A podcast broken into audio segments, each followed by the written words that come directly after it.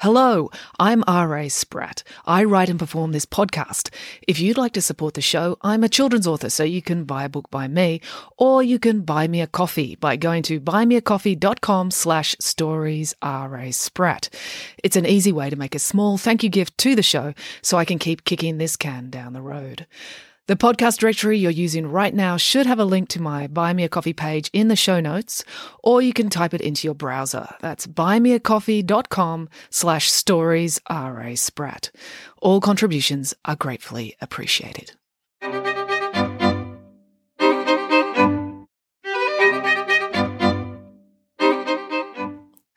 And welcome to Bedtime Stories with me, R.A. Spratt. Well, today I'm going to be reading chapter one from my book, The Pesky Kids Mystery of the Squashed Cockroach. Here we go. Chapter one A Bad Start. Shut your face or I'll shut it for you, said April angrily. She was a wiry girl who, like a hummingbird, had the strange ability to be in constant motion and appear eerily still at the same time. You can't shut a face, said Finn in his pedantic monotone. A face isn't something that opens and closes. You could ask me to shut my eyes or shut my mouth, but my ears and my nose are unblockable orifices. I'll block them for you, said April, when I punch you and they swell shut. Finn narrowed his eyes slightly, which was about as expressive as his features got. He was not terribly in touch with his own emotions, so they rarely affected the shape of his face. No violence, said Joe their older brother. He stammered when he was nervous, and talking made him nervous, so he stammered quite a lot. Joe knew exactly what he wanted to say, but just as the words were about to leave his mouth, they would perform some sort of acrobatics on the tip of his tongue and refuse to emerge. So generally, he said very little, except for constantly reminding April and Finn not to hurt each other. April made a scoffing noise. Their mum didn't often notice what was going on, so it was pretty easy to keep things from her, like kidney punching your brother during dessert.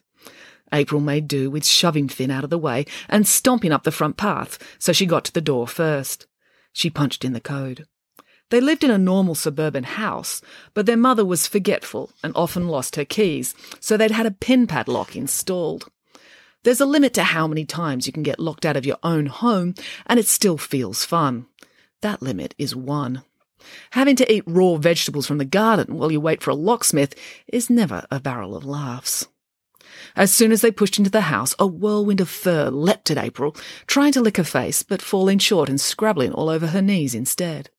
Oh, I missed you too, Pumpkin, gushed April, bending over to greet her beloved dog. I hate it when we do javelin in PE and you have to stay home. Just then, Pumpkin's head snapped around as Finn entered the house. The dog leapt forward and bit him on the ankle. Ow! cried Finn. Good boy, said April, fishing a treat out of her pocket and rewarding her dog. You can't train Pumpkin to bite me, said Finn. I didn't train him, said April. He's just following his natural canine instincts. He can smell loser. Joe was a tall and growing taller 16 year old boy.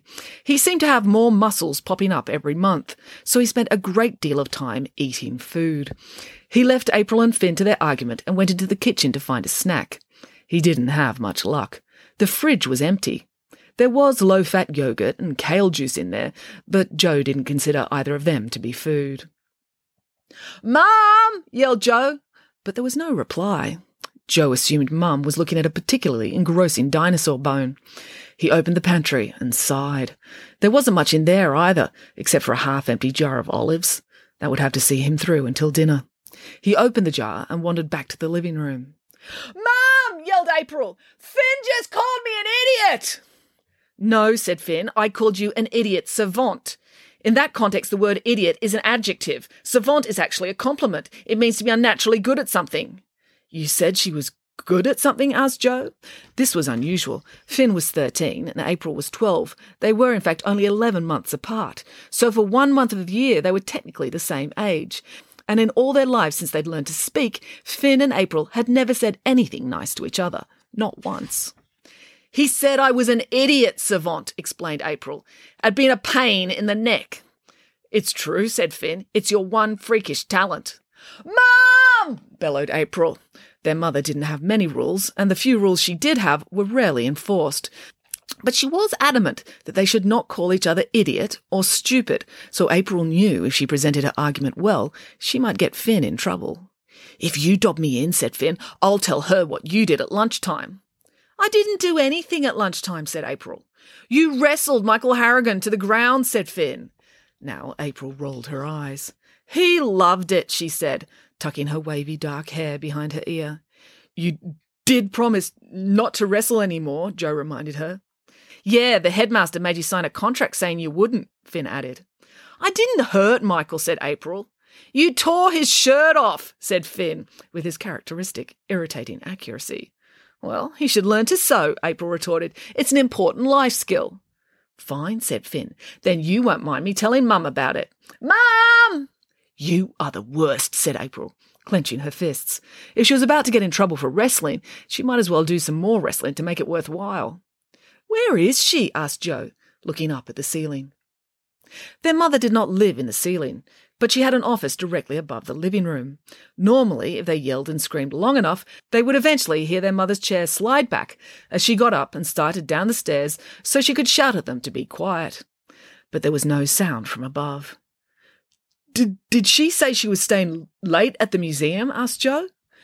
Their mother was a paleontologist, a very senior and well respected one. But the thing about spending all day with a bunch of bones that are 300 million years old is that nothing is ever really urgent. If it's waited 300 million years, it can wait another day. So their mother was very rarely late home. Unless she accidentally got stuck in a lift or forgot her pass to get out of the car park, which she did with surprising regularity. If you can't keep track of your own house key, remembering a pass card is going to be pretty difficult too. Maybe she got lost again, said April. Their mother often got lost, particularly in shopping centres and shopping centre car parks. But she'd usually just get a taxi home, pick up the kids, and then get them to go back with her to find the car. Joe looked at the answering machine next to the telephone. The light wasn't flashing. There were no messages. She would have left a message if she was delayed. She's probably just fallen asleep, said Finn. He went over to the staircase and bounded up the stairs two at a time.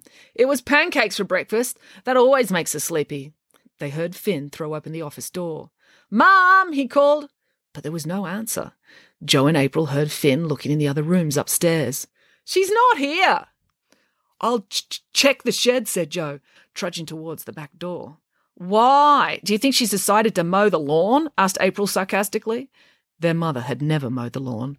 She didn't understand the Western cultural obsession with short grass. Some of their more zealous neighbours had pleaded with her to let them do it, saying that long grass encouraged snakes. But their mother said she liked snakes. A very low percentage of them were venomous, and they lived 2.3 kilometres from the nearest hospital. So even if one of them was bitten by a venomous snake, they'd easily be able to get access to antivenom in time. It only took Joe a few seconds to cross their small yard to the tiny shed where their mother kept things she didn't use very often, like the vacuum cleaner and the ironing board. Mum wasn't there. Joe came back shaking his head. Where could she be? Even April was starting to get concerned, and generally she didn't stop being angry long enough to be concerned about anything other than herself. Just then, Pumpkin ran to the front door and started barking. Finn jogged back down the stairs.